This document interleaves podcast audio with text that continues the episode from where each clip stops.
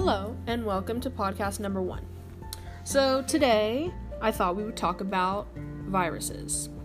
So, how does a virus mutate? Well, first of all, before we start off with anything else, viruses cannot replicate or mutate without a host.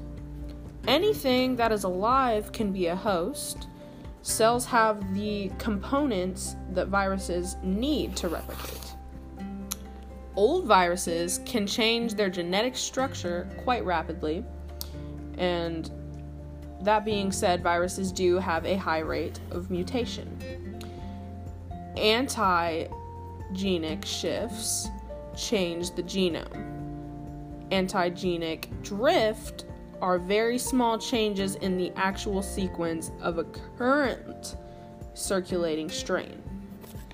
There can be sudden small changes in the genome that will affect the transmissibility of a virus.